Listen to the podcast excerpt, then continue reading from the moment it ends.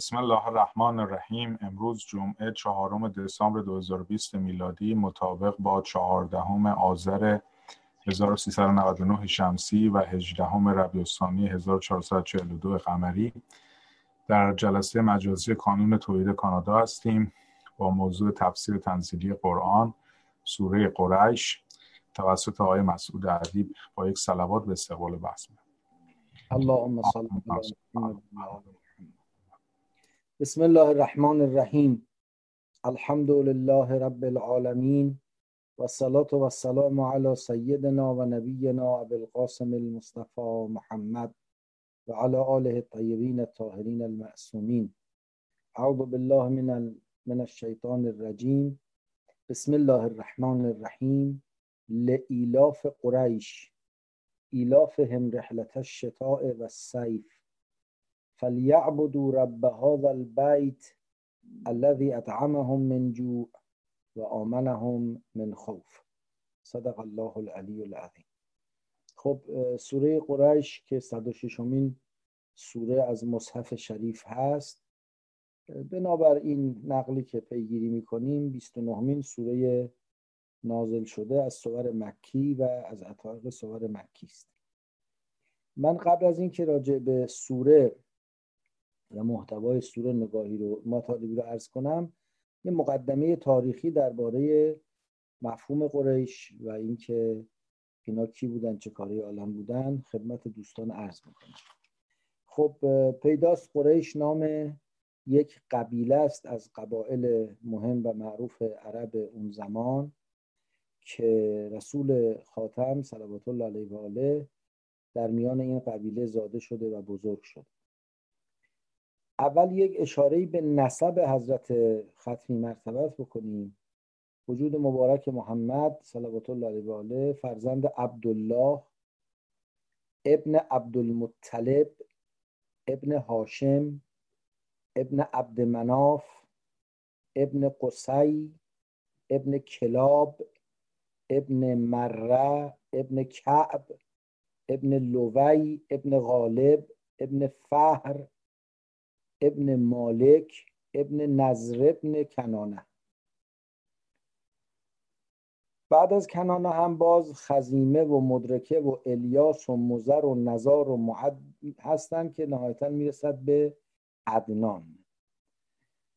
از رسول خدا روایتی نقل شده است که فرمود وقتی نسب من رو میشمارید وقتی به عدنان رسیدید دیگه جلوتر نرید بعدم تمسک به این آیه فرمودند که و قرون بین ذالکه کثیر.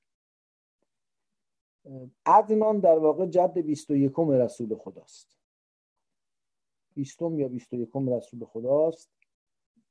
با پدر حساب کنیم 21 و عربستان به دو سرزمین اصلی جنوب و شمال تقسیم می‌شد. جنوب یعنی یمن که مناطق بین کوههایی است و دریای عرب و دریای سرخ و باب المندب که نسبتا سرسبزتر بوده سابقه تمدن بیشتری داره.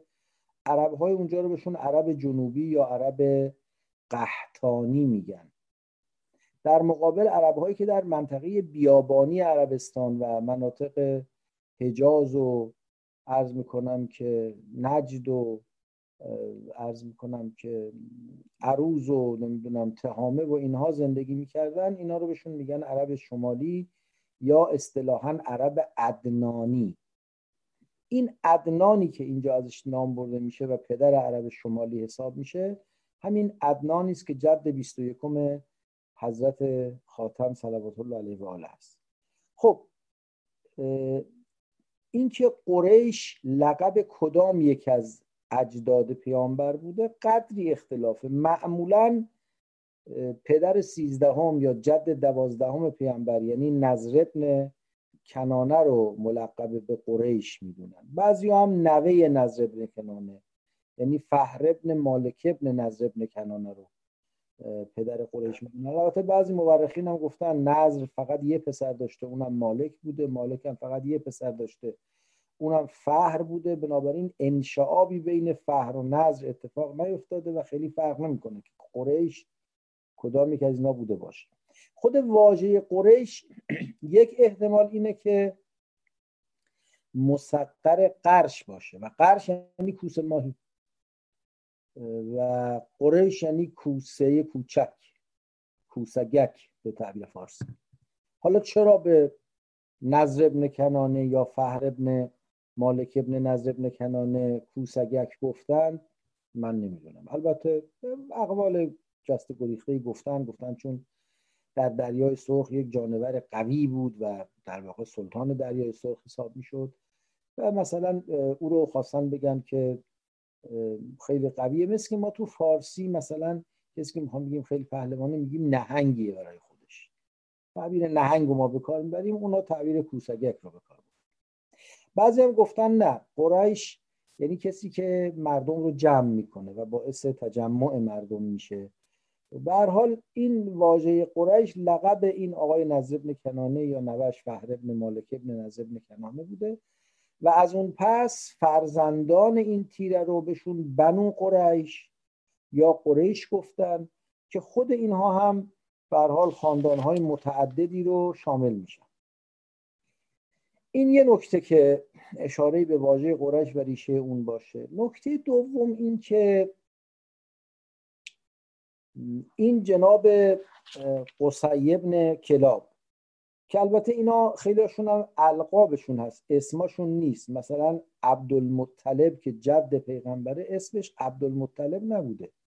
اسمش شیبت الحمد بوده. منتها چون از بچگی تو مدینه بزرگ شده بعد اموش مطلب رفته از مدینه اوورددش به مکه و تو راه طولان راه طولانی تو شن و اینا این بنده قیافش سوخته زیر آفتاب و باید وضع خلاصه حال روز نظاری اووردنش وقتی وارد مکه شدن همه گفتن که مطلب یه عبدی رفته خریده. نمی‌دونستن که این برادر زادشه و این روز آقای مکه میشه. گفتن یه عبدی خریده. از روز به این گفتن عبد مطلب. مطلب اموش بود مثلا یا عبد مناف اسمش مغیره بوده یا حتی اون قصی ابن کلاب اسم قصی زید بوده چون مادرش با یک کسی قبیله دیگه ازدواج کرده و اینو برداشته برده شام و سالهای متمادی دور بوده لقب دور افتاده بهش دادن. دور افتاده میشه قصی. یا حتی هاشم که جد پیامبره امر یا اولا بوده لقبش. و حالا به یه مناسبتی بهش هاشم گفتن که این مناسبتش مهمه و عرض می‌کنه خب ظاهرا خب همطور که از جغرافیای جزیرت العرب میشه فهمید وضع مالی و اقتصادی و معیشتی مردم غالبا وضع خوبی نبوده. خب یه آب بوده یه لغمنانی از جای می‌رسیده ولی خیلی رونق زیادی وجود نداشته اگرچه همیشه مکه به عنوان به حال یه شهری که محل تلاقی کاروان ها بوده آب توش بوده و از همه مهمتر کعبه مشرفه درش بوده یه مورد عنایت عرب بوده و لذا با اینکه به اقتضای وضع جغرافیاییش علل اونجا جای زندگی نباید می بود ولی همیشه یک عنایت خاصی از جانب مردم عرب به اونجا بوده که حالا خیلی گفتن این در واقع اجابت دعای ابراهیم علیه السلام است که عرض کرد الهی رب اجعل هذا بلدا آمنا ورزق اهله من الثمرات. در سوره مبارکه بقره این دعای ابراهیم نقل شده و خب تو قرآن آیات زیادی راجع به مکه و خصوصا کعبه صحبت کرده که اینا همه نشون میده حتی قبل از اسلام هم یک جایگاهی و موقعیت این خانه و این شهر داشته. به هر حال یک سنت خیلی خیلی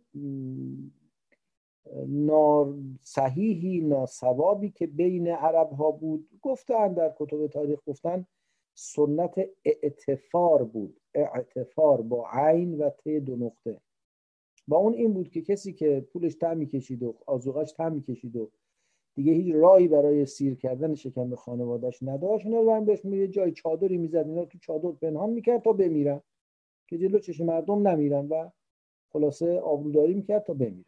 سنت اعتفار. میشه پذیرفت یه همچی چیزی رو. ببینید خود قرآن وقتی که ما رو توصیه به صدقه می‌کنه می‌فهمد للفقراء الذین بله لا یجدون سبیل حالا من معلصف آیه از یاد بردم. به فقرایی که هیچ راهی ندارن و اهل درخواست کردن هم نیستن. هم الجاهلو اغنیاء من التعفف. از فرط افت کسی که ندونه اونا رو غنی تلقی می‌کنه. بذار این اظهار فقر نکردن خب خودش ذاتا چیز ارزشمندیه ولی به این حد افراطی اعتفار رسیده.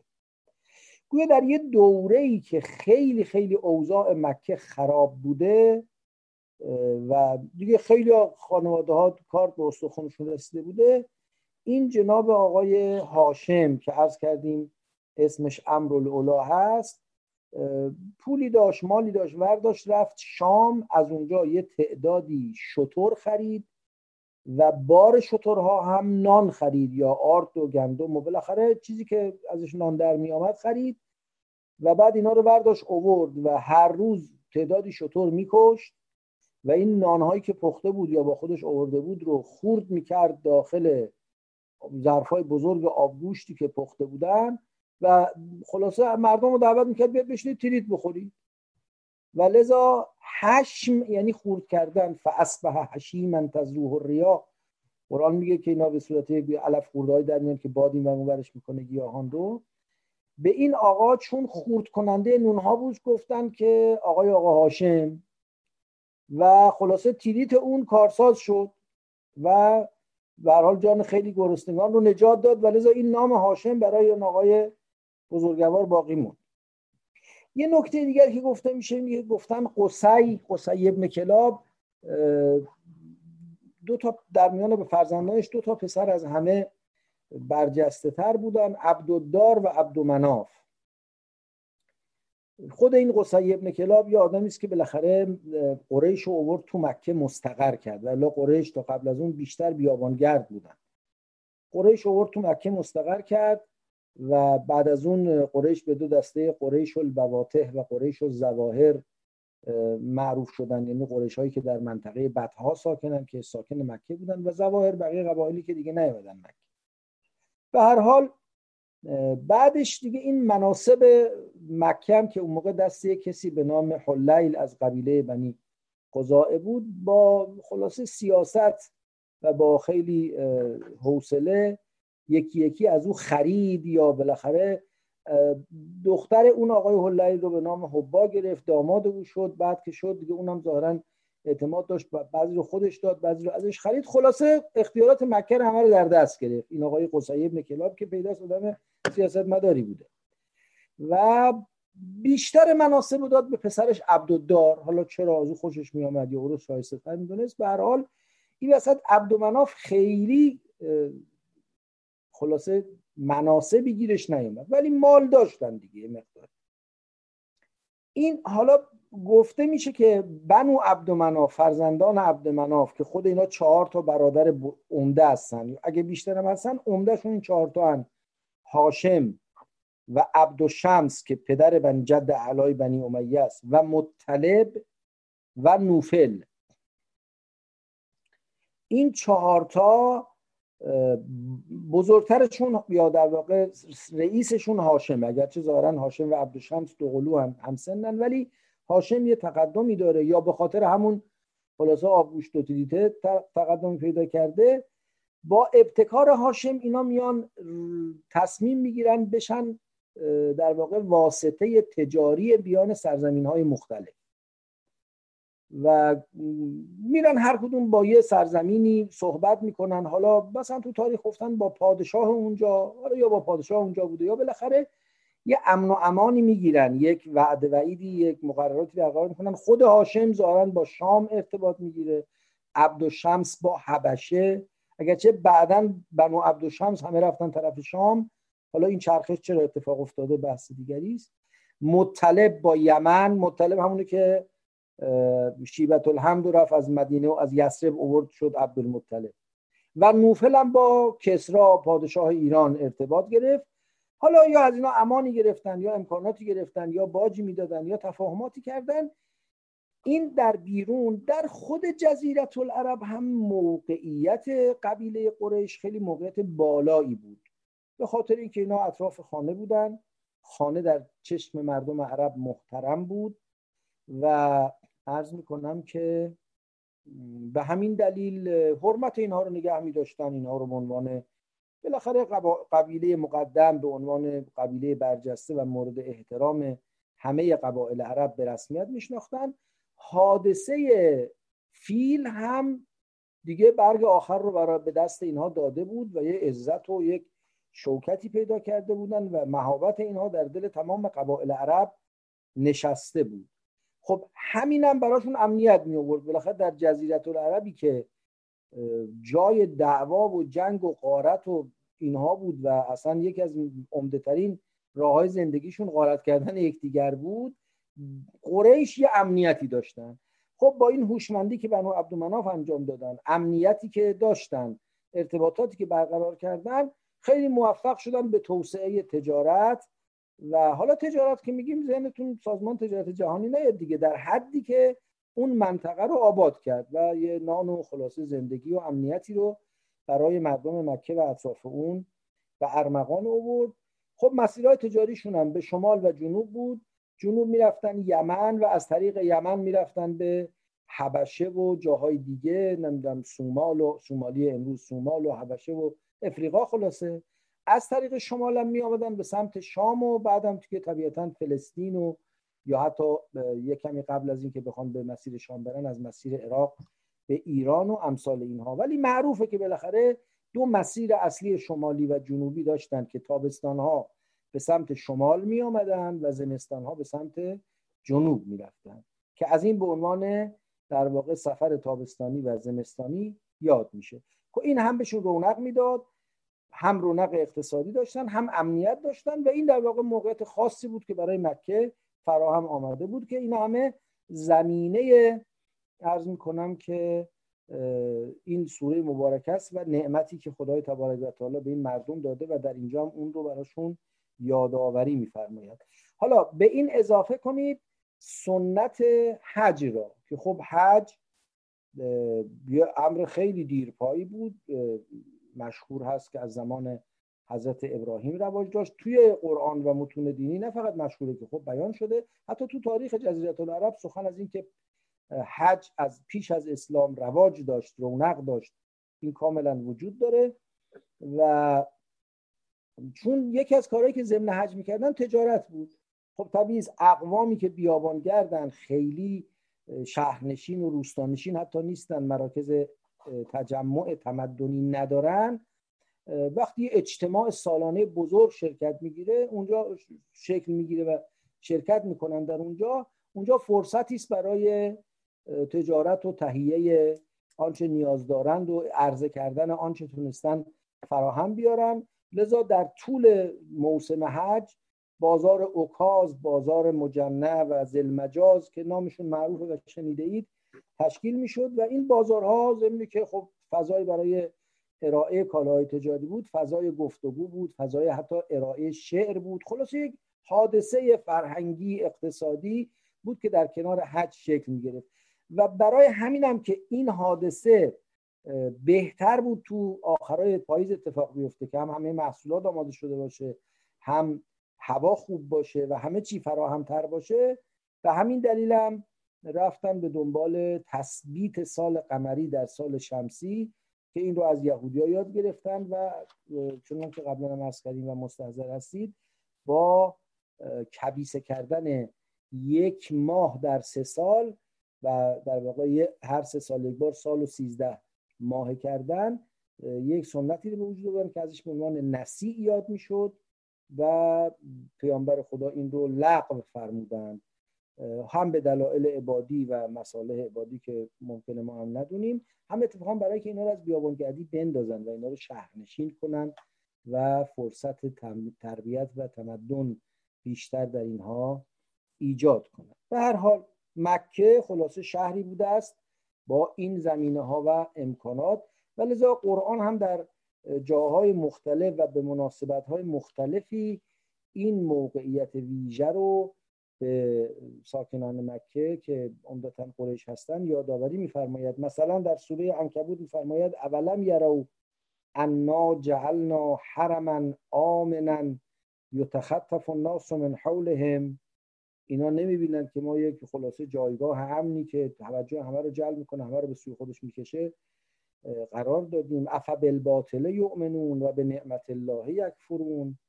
با این منزلتی که بهشون داریم دنبال باطل میرن و نعمت خدا رو ناسپاسی می‌کنن نادیده می‌گیرن. به هر حال. لایلاف قریش. ایلاف با واژه الفت از یک ریشه است. یعنی انس گرفتن عادت کردن. بر یک روال و روش خاصی تعلق پیدا کردن. ایلاف قریش. به خاطر ایلاف قریش. قریش اینجا اسم قبیله است. و یعنی بنو قریش. کما اینکه گاهی به جای بنو اسرائیل گفته میشه اسرائیل. گاهی به جای بنی هاشم گفته میشه هاشم. لعبت اون ملعون گفت لعبت هاشمو بالملک. یعنی لعبت بنو هاشمو بالملک. لعیلاف قریش برای الفت قریش برای انس قریش برای عادت و روال معلوفی که قریش دارند. کدوم روال معلوف ایلافهم رحلت الشتاء و سیف آیه دوم آیه اول رو تفصیل میده و تفسیر می‌کنه. منظور از ایلاف قریش اون انس الفتی است که با مسافرت زمستانه و تابستانه دارن. رحله یعنی سفر که گاهی رحله میگن به اعتباری که سفر خاصی باشه رحله ابن بطوته یا سفرنامه ابن بطوته رو شنید دیگه حتما. و حتی کسی هم که از دنیا میده میگن رحلت کرده دیگه. رحلت کرده یعنی سفر کرده از اینجا رفته. یا به شطوری که بار رو می‌بره میگن راحله. میگن کسی که زاد و راحله داره یعنی توشه و شطور باربر داره در واقع وسیله نقلیه داره باید مکه بره مثلا. ایلافهم رحلت الشتاء و سیف الفت و انسی که باید در, در که گرفتن با این مسافرت زمستانه و تابستانه. دیگه حالا مسیر مسافرت کجاست؟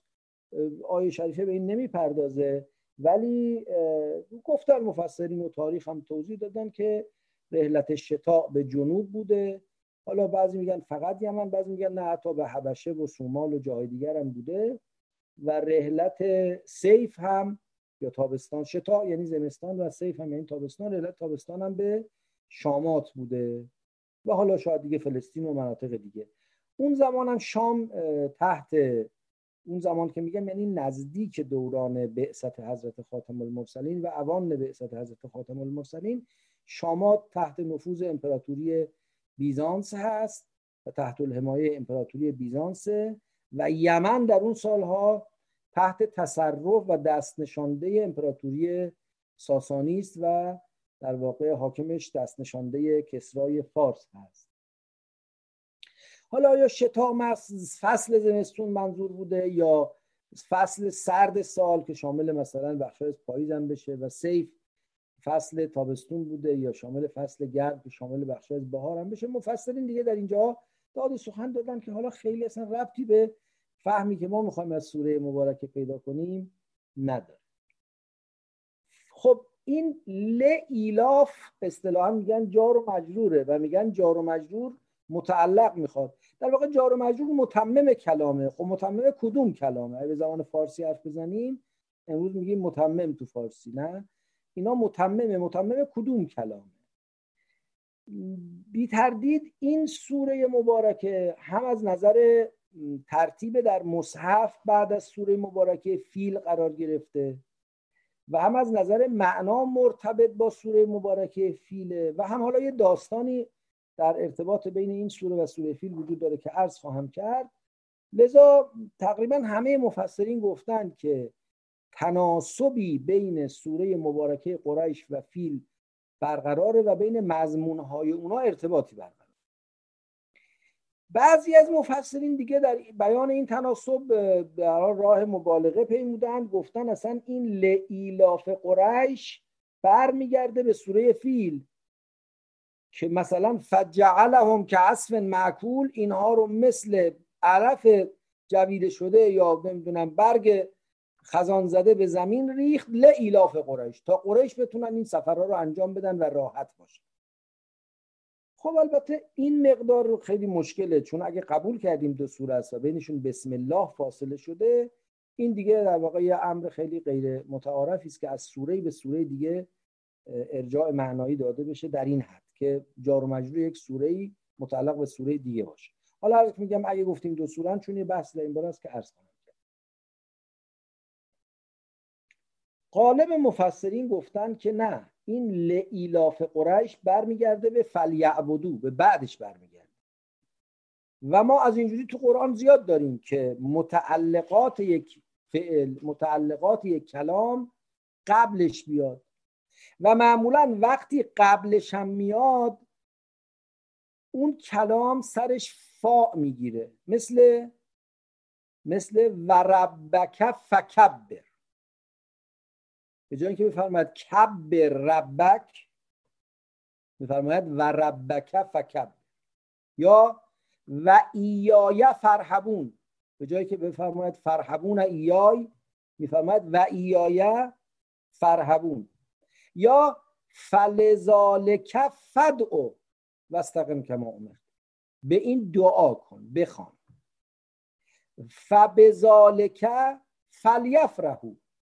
نمیفرماد لیفرحو به ذالک. میفرماد فبذالک فلیفرحو این فا وقتی میاد که شما متعلقات کلام رو زودتر آوردید این در واقع ارتباط رو برقرار می‌کنه. و بعد اصطلاحا به این فای هم که اینجا میاد میگن فاء توهم شرط یا فاء توهم معنای شرط یا معنای اشتراک که انهو میگه شرط در واقع ایلاف اینه که عبودیت به دنبالش بیاره. یا حالا که ایلاف اتفاق افتاده پس باید عبودیت به دنبالش بیاد. بنابراین به بدون که نیاز باشه ارجاع به ماورای سوره بدیم این لایلاف قریش برمیگرده به فلیعبدوا. باید بپرستند باید بندگی کنند. به خاطر ایلافی که به اونها دادیم به خاطر این سنت معنوس متعارفی که باش زندگی می‌کنن اونس گرفتن و اقتصادشون رو تأمین می‌کنه که عبارت باشه از سفر تابستانی و زمستانی. به خاطر این باید عبودیت کنند فلیعبدو پس باید عبودیت کنند نمیفرماید فلیعبد الله اون ایلاف از منزلت این بیت آمده و رب این بیت که اون ایلاف رو به وجود آورده و این فرصت ها رو در اختیار قریش قرار داده. لذا میفرماید فلیعبدوا رب هذا البیت پروردگار این خانه را باید عبودیت کنه. تردیدی نیست هذا البیت اشاره به کعبه معظمه زاده الله شرفا خود کعبه خب پیش قریش پیش همه عرب محترم بوده. حتی ظاهرا سلاطین سرزمین های دیگر هم حالا یا اعتقاد داشتن یا میترسیدن یا به خاطر جلب قلوب مردمان عرب نسبت به کعبه اظهار احترام می‌کردن و البته این خانه سابقه خیلی طولانی داره. حالا دیگه درباره اینکه کعبه از کجا آمده کی شروع شده به کجا رسیده داستان ها مفصل روایات. خود آیات قرآن درباره کعبه زیاد داره. مشهور اینه که کعبه از زمان حضرت آدم بوده. حتی تو بعض روایات داره که اون موقع که همه زمین زیر آب بود فقط کعبه از آب بیرون بود. بعد بقیه زمین رو از زیر کعبه از آب بیرون کشیدن. اون داستان دهول ارزی که معروفه و یه روزی هم به مناسبتش در ماه زلقعده مشخص شده. به هر حال آنچه مسلمه از خود قرآن فهمیده میشه که وقتی ابراهیم علیه السلام هاجر و اسماعیل رو اوورد در این سرزمین ساکن کنه یه سابقه قداست و احترامی در کعبه بود. چون ابراهیم در دعا عرض کرد که رب انی اسکنت من ذریتی به واد غیر زیزر عند بیتک المحرم. من ذریه خودم رو آوردم در این سرزمین بیابالف در کنار خانه دارای حرمت تو اسکان دادم. پس یه خبری بوده قبل ابراهیم. باز خود قرآن به ما میفرماید که و از یرفع و ابراهیم القواعد من البیت و اسماعیل. ابراهیم و اسماعیل با همین خانه رو ستونهاشو بالا بردن. پس پیداست هرچی هم که بوده از بین رفته بوده ویران شده و ابراهیم و اسماعیل اون رو در واقع بازسازی کردن. حالا از زمان ابراهیم علیه السلام تا زمان حضرت خاتم الانبیا چند بار این خراب شده آباد شده. تو شجر نامه ها که گفتیم عدنان میشه 21 کمین جد پیامبر باز 14 تا بعد عدنان به حضرت ابراهیم می‌رسن و 20 تا بعد حضرت ابراهیم به حضرت آدم می‌رسن. که اینا افسانه است قصه است پاش به هیچ جا بند نیست. یه بخشیش که از در واقع تورات گرفته شده البته تورات از بالا به پایین میگه دیگه. آدم شیس را بزاد شیس کیه؟ بزاد بزاد بزاد بزاد تا برسه به ابراهیم. اون اینجوری تا حتی برسه به مسیح علیه السلام. اونا اینجوری میاد اینا هیچ کدوم پاش به جای بند نیست و به همین دلیل هم رسول خدا فرمود تا عدنان بیشتر نرید و فرمود و قرون بین ذالکه کثیر یعنی نسل های فراوانی در این میان بوده است. ما نمی‌دونیم چند هزار سال پیش بوده حضرت ابراهیم. واقعا نظر تاریخی ما هیچی درباره ابراهیم علیه السلام نداریم. بنابراین از قرآن می‌فهمیم که کعبه را ابراهیم بنا کرده اما بعد اون چی شده تا رسیده به دوران معاصر حضرت خاتم نمی‌دونیم. آنچه باز از نظر تاریخی می‌دونیم حدود پنج سال قبل از بعثت حضرت خاتم کعبه خیلی در شده بود و فرسوده شده بود و خیلی جوری شده بود که حتی مثلا گوسفندان مردم که می آمدن اطرافش بزا می رفتن بالای دیوار کعبه انقدر فرسوده شده بود و حالت پلکانی و کوتاه پیدا کرده بود. و بعد یک کشتی هم در دریای سرخ به گل نشسته بود. قریش رفتن تخته های اونو خریدن از اون طرف هم سنگ هایی از کوه کندن آوردن و پنج سال قبل از بعثت یه بازسازی از کعبه کردن که این بازسازی باقی بود تا سال شست و سه هجری که عبدالله ابن زبیر قیام کرد و مکه رو تصرف کرد و سپاهی از طرف یزید برای فتح مکه و بازپسگیری مکه آمد که در تبادل آتش بین دو سپاه کعبه آسیب دید و عبدالله زبیر هم از فرصت استفاده کرد مابقی کعبه هم تخریب کرد. چون یه روایت رو ایشون از خالش آیشه نقل می‌کرد که می‌گفت که پیغمبر به من فرمود که اگه نبود که مردم تازه مسلمونند و اگه من دست به کعبه بزنم میگن وای سنت ابراهیم از بین رفت. من کعبه رو ویران می‌کردم و مثل قبل از بازسازی قریش میساختم. یا در بازسازی قریش به دلیل اینکه سنگ و چوب و اینا به قدر کافی نبود یکم کوچیکتر کردن کعبه رو. حالا یکم کوچیکتر بعضی میگن همین حدی است که کنار کعبه الان یه حالت پخمانندی است که اصطلاحا شازروان بهش میگن. میگن همین مقدار بوده. بعضی میگن نه کل هجر اسماعیل هم داخل کعبه بوده کعبه مستطیلی شکل بوده.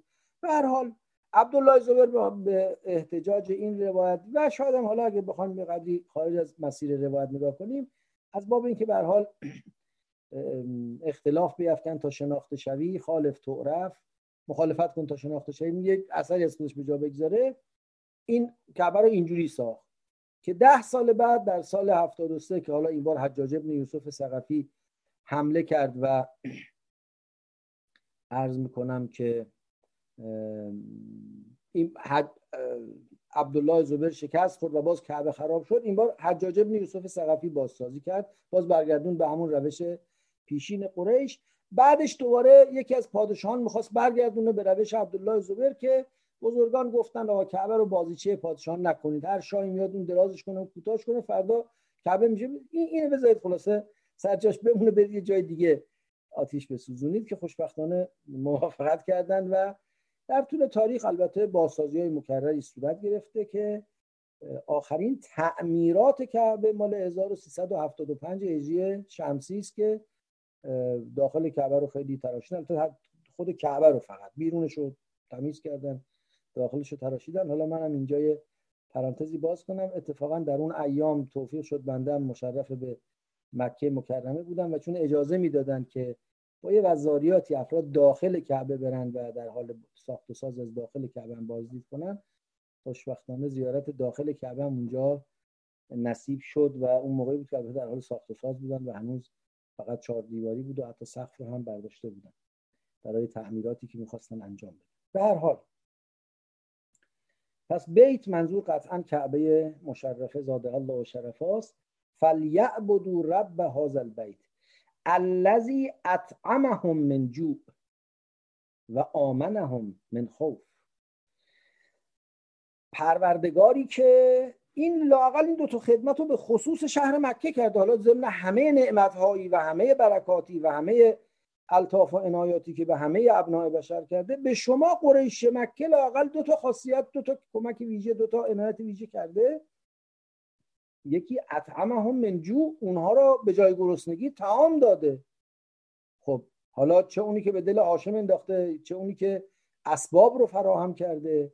به احترام این کعبه و این خانه مردم کاری به کار شما ندارن. میرید تجارت می‌کنید و میاد می‌خورید. خب یه از قبل شما می‌خورن. این لطف و عنایت خداونده. و آمنه هم من خوب و به شما هم امنیت داده. به خاطر محبتی که در دلها از کعبه هست به خاطر حادثه فیل که عظمت و شوکت کعبه را دو چندان و صد چندان کرد و شما قریش هم از این دارید بهره می‌برید. به شما یه امنیتی داده به جای خوف و به جای نگرانی امنیت داری. خب حالا بعد این همه نعمت ها که این از کردیم است که در به حال سالهای آغازین مکه نازل شده احتمالا سوره 29 نازل است. به جای این همه نعمت ها کعبه رو بتخانه کردید. ظلم می‌کنید ستم می‌کنید تجاوز می‌کنید. این امنیت باعث غرور شما شده و برای دیگران حاضر نیستید امنیت رو به رسمیت بشناسید یه مسئله مهم اینه که خدا نعمتی که به هر بنده میده از اون می‌خواد مسئولیت در مقابل نعمت میده و در مقابل اون نعمت او باید این نعمت در اختیار دیگران هم قرار بده. یعنی باید قریشی که در حرم امن خدا هستن امنافرینان سرزمین مکه باشن. امنافرینان عربستان باشن. در حالی که هر که میومد اونجا تیغش می‌زدن میچاپیدنش لختش می‌کردن پدرش در میآوردن. شنیدید که رسول خدا در جوانی یه وقتی متوجه شدن یه کسی آمده و یکی از این سران قریش خلاصه کلاه گشاد سرش گذاشته پولش بهش نمیده؟ اونم اومد فریاد زد یک جوان مردی به داد من برسه. که رسول خدا و یه عده از جوانان و جوانمردان چند تا از قبایل جمع شدن در خانه عبدالله ابن جدعان و پیمان بستند که هر مظلومی در مکه آمد و کمک خواست و یا احتیاج به کمک داشت به فریاد او برسن. و رفتن حق اینو گرفتن بهش دادن و این پیمان معروف شد به حلف الفضول که رسول خدا میفرمان در جوانی در خانه عبدالله ابن جدعان وارد پیمانی شدم که اگر گله شتران شتران خلاصه سرخمو رو بهم بدن حاضر نیستم از اون پیمان دست بردارم. و الان هم کسی منو خطاب کنه به اون پیمان پایبندم. حتی تو بعضی روایت هست که سید الشهدا علیه السلام در اون روزگاری که تحت فشار معاویه بود در اون ده سال میفرمود که کجایند خلاصه اصحاب حلف الفضول که بیان جلوی ظالم این ظالم رو بگیریم. خب به هر حال این یه هشداری است برای قریش که در مقابل این نعمت قدردان باشن. آخرین نکته که عرض کردم اشاره کنم و ارزم رو تمام کنم در چه در میان علمای اهل سنت چه در میان علمای شیعه در میان هر دو گروه یه عده قائلا به این که سوره فیل و قریش یک سوره است. و بعضی حتی میگن بسم الله بینش نباید بخونید. بعضی میگن نه بسم الله رو تیمونن و تبرکن بخونید ولی فیل و قریش یک سوره است. کمان که در مورد سوره وزها و سوره شرح علم نشره هم همینو میگن. میگن اون دوتا یک سوره است. که البته اکثر در واقع علماء شیعه و سنی مثلا علماء شیعه اینو قبول ندارن که اینا یک سوره بله یه بحث دیگه اصلا اون این که هم در اهل سنت و هم در منابع شیعی روایات معتبری وجود دارد مبنی بر این که در نماز اگر کسی می‌خواد سوره قریش و فیلو بخونه باید تو یک رکعت هر دو رو بخونه. و همینطور سوره زها و علم نشره هر دو رو باید بخونه. الان هم پاره از مراجع ازان فتوای مبارکشون این هست که اگه کسی می‌خواد زها و علم نشره رو بخونه در یک سوره باید هر دو رو با هم بخونه و بعضی و در مورد فیل و قریش هم همینطور میگن. حالا بعضی احتیاط می‌کنن بعضی استحباب قائلا بعضی هم احتیاط واجب می‌کنن که این اتفاق باید بیفته یا حتی بعضی هم فتوا میدن بر این مسئله. بعد یه نکته هست و این که البته اصل این که آیا بعد از سوره هم در نماز بعد یک سوره کامل خوند یا نه غالبا آقایون احتیاط واجب می‌کنن. بعضی یکی دو نفر احتیاط مستحب می‌کنن غالب آقایون احتیاط واجب می‌کنن معدودی فتوا دادن. ولی یه نکته دیگه است و اونی که بعد یه فتوایی هم وجود داره و اون این که بعضی گفتن که در یک در یک رکعت از نماز واجب قران نباید اتفاق بیفته. قران یعنی خوندن دو سوره مستقل به طور کامل. اینم گفتن نباید اتفاق بیفته. باید یک سوره بخونی. یا یه سوره مثلا و چند تا آیه از یه سوره دیگه اشکالی نداره. اما دو سوره کامل نباید خونده بشه. به این میگن قران در قرائت و اینو بعضی گفتن حرامه بعضی گفتن نماز باطل میشه. به هر حال حالا اگر کسی بگینا دو سورن و از اون قران رو هم حرام بدانه باید احتیاط کنه این خلاصه این چهار تا سوره رو مثل چهار تا سوره سجده دار تو نماز نخونه سوره دیگه بخونه. اگر قران رو اشکال ندونه یا اینا رو یک سوره بدونه یا اون ادله معتبری که جواز یا لزوم خواندن این دو سوره با هم رو توصیه می‌کنه اونا رو راجع بدونه می‌رسه به فتوایی که عده زیادی از فقها گفتن. گفتن غیر از زها و علم نشره که بهتر است در نماز هر دو خونده بشه اگه کسی می‌خواد بخونه. و همچون سوره فیل و سوره قریش بقیه سوره ها رو باید از قرانش پرهیز بکنن. به هر حال اینم یه بحثی است که مفسرین بهش پرداختن و غالبا این که این دو تا دو تا یک سوره باشن رو قبول ندارن ولی اون بحث همراه خوندنشون یه فتوایی است که حالا عده از مراجع ازام هم بر اساسش فتوا داده اند. عرض بنده تمام. و السلام علیکم و رحمت الله و برکاته و الحمد لله رب العالمین. استفاده می‌کنیم از نکاتی که دوستان خواهند فرمود بله خیلی ممنون. آقای مکرچی بفرمایید؟ سلام علیکم خسته نباشید. و علیکم السلام و رحمت الله دو تا نکته داشتم بعد نظر شما رو می‌خواستم بدونم. یکی اینکه این نسب حضرت رسول رو که فرمودید و که می‌رسید به خب به نظر می‌رسه که طبق حالا ادعاهایی که میشه به حضرت اسماعیل درسته؟ بله بعد خب ابن اسماعیل ابن ابراهیم بله. بعد به نظر می‌رسه یه شباهت هایی بین در واقع قریش همون اسرائیل عرب دیگه یعنی دوباره همون چون اسرائیل از اسحاق ولی از یعقوب و قریش هم یه جورایی به اصطلاح گل سرسبد خاندان اسماعیله. یه شباهت هایی بالاخره این دوتا خاندان با هم دارن گرچه خب اونو نامدار و خلاصه سلسله های انبیا داشتن و داستان مصر و یوسف و اینا. اما این رقابت بر خانوادگی و این حشم و این حرفا به نظر می‌رسه تو قریش هم هست. این که احساس سروری می‌کنن. یه نکته که گفتم شباهتش بر من جالبه. اما این مرز همه بنی آدمه ها. یعنی بله. اون جایی هم که یک نظر ابن کنانه ای یا یک در واقع یعقوب ابن اسحاق ابن ابراهیمی وجود نداره یکی میتراشن مردم. یه نیای مشترکی میتراشن. خوشن آدم ها دیگه. البته واقعش اینه که در مورد بنی اسرائیل یه نکته که وجود داره اینه که اینها در یه دوران طولانی پرچمدار توحید بودن در عالم. و از این جهت خدای تبارک و تعالی اونها رو مدح می‌کنه میفرماد اونها رو فضلناکم علی العالمین فضلناکم علی کثیر ممن خلقنا تفصیلا جعل فیکم انبیاء و جعلکم ملوکا. خیلی اونها رو بزرگ میداره. منتها بعدش فخلف من بعدهم خلفون ازا و صلوات و طبع و شبهوات یه گروه نابکاری نااهلی آمدن ارتباطات خودشون با خدا رو قطع کردن و دنبال عیاشی و الواتی رفتن.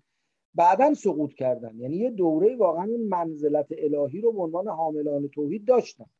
شاید قریش هم یه دوره اینجور بودن دیگه در بین قبایل بود پرست عرب. ولی حالا دوره خیلی روشنی نیست. خیلی قرآن لاقل تأکیدی رو این که قریش یک ویژگی داشته ندارن. حالا در ادامه فرمای شما لابد برخورد کردید. روایات زیادی داریم. هم بیشتر اهل سنت نقل کردن تو روایات شیعه هم البته هست. بازتاب هم پیدا کرده. خیلی حالا بعضی از ناقلان شیعه هم خیال کردن خیلی این روایات باید مهم تلقی بشه که بله خداوند از میان همه خلق عرب رو برگزید از میان عرب قریش رو برگزید از میان قریش مثلا بنو عبد مناف رو برگزید از میان بنو عبد مناف بنی هاشم رو برگزید از میان بنو هاشم بنو عبدالمطلب رو برگزید از میان بنو عبدالمطلب عبدالله رو برگزید و از میان اونها وجود مبارک رسول خدا رو روایات متعددی در این باب وجود داره و خیلی جا هم اینو نقل می‌کنن که خب اینا با سریح قرآن مخالفه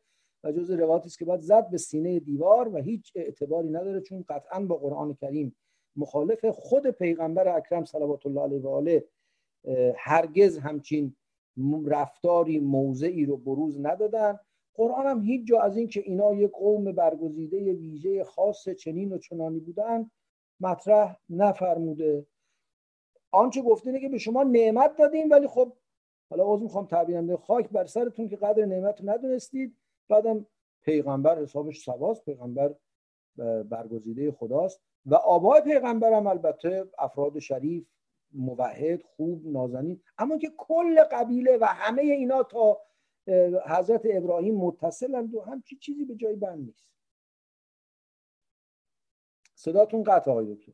بله بله. اتفاقا سوال دومم مربوط به همین میشه که به نظر می‌رسه که مورخین مسلمان به خصوص اخیرا یا مبلغین مسلمان برای اینکه اهمیت پیامبر رو بیشتر نشون بدن سعی کردن به مکه و مدینه اهمیتی بیش از حد قائل باشن. در که تو تاریخ به نظر می‌رسه در تاریخ و جغرافیا اهمیتی اصلا اهمیتی نداشته.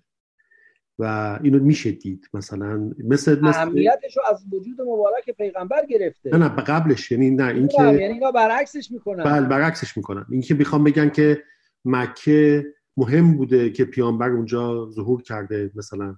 در که اصلا اینطوری نبوده. شما فقط مثل مثل روایت های دیگه ابن اسحاق به خاطر اینکه نشون بده که چقدر مثلا عظمت جنگ های پیامبر مثلا ممکنه بعضی وقت قلوب می‌کنه در کشت و کشارها و دارم. ولی یه نکته که برای من جالبه همیشه میگم که شما توی جنگ بعد استعداد دو تا شهر هزار نفر هم نمیشه که دو تا. یعنی نشون میده چقدر این دو تا شهر هم از نظر جمعیت و از نظر اقتصاد ضعیف بودن و یعنی می‌خوام اینو بهتون بگم این این آبادی بودن دیگه. بله دو تا آبادی بودن. البته خب شما در نظر بگیرید که حدود 25 سال بعد توی جنگ سفین میگن در یک شب 60 هزار نفر کشته شب چه تعداد؟ بله کاملا. بله کاملا. من می‌خواستم الان هم یالا به ذهنم بود بگم شما کل جنگ احد و همه جنگای رسول خدا رو فقط با لیلت الحریر مقایسه کنید. که چه اتفاق بزرگی افتاد. حالا جالبه من یه چیزی در یکی از آثار جناب ابن تیمیه دیدم. الان یادم نیست که کجا بود متاسفانه. ایشون با اینکه خودش عرب نیست میده ابن تیمیه اصلش کرده. اهل حران بوده و ظاهرا تبارش هم کرد. ایشون میگه افضلیت عرب جزء شروط ایمان و هر که نپذیره از انادشه و کافره. که باید بپذیره عرب افضل. دیگه هست از این چیزها خیلی شما قصه نخورید. خیلی ممنون.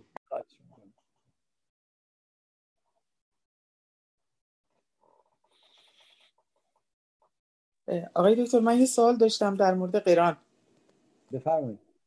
من یک چند بار صحبن خوب نمی‌دونستم. هم قل هو الله رو خوندم هم یه سوره دیگه. الان باید اون نماز رو نه خیر نه اشکال. چون اصل قرائت جز واجبات رکنی نیست. اگر اشکالی اخلالی در قرائت بوده باشه بعد از اینکه وقتش گذشت دیگه برگشت نداره. ممنون. یعنی قضاشو نباید بیجا بیارم. ممنون. حتی قضا که چی اگه به رکوع هم رفتید یادتون اومد دیگه اون نماز تموم کنید مشکلی نداره. اما تا قبل رکوع آدم یادش اومد باید رها کنه.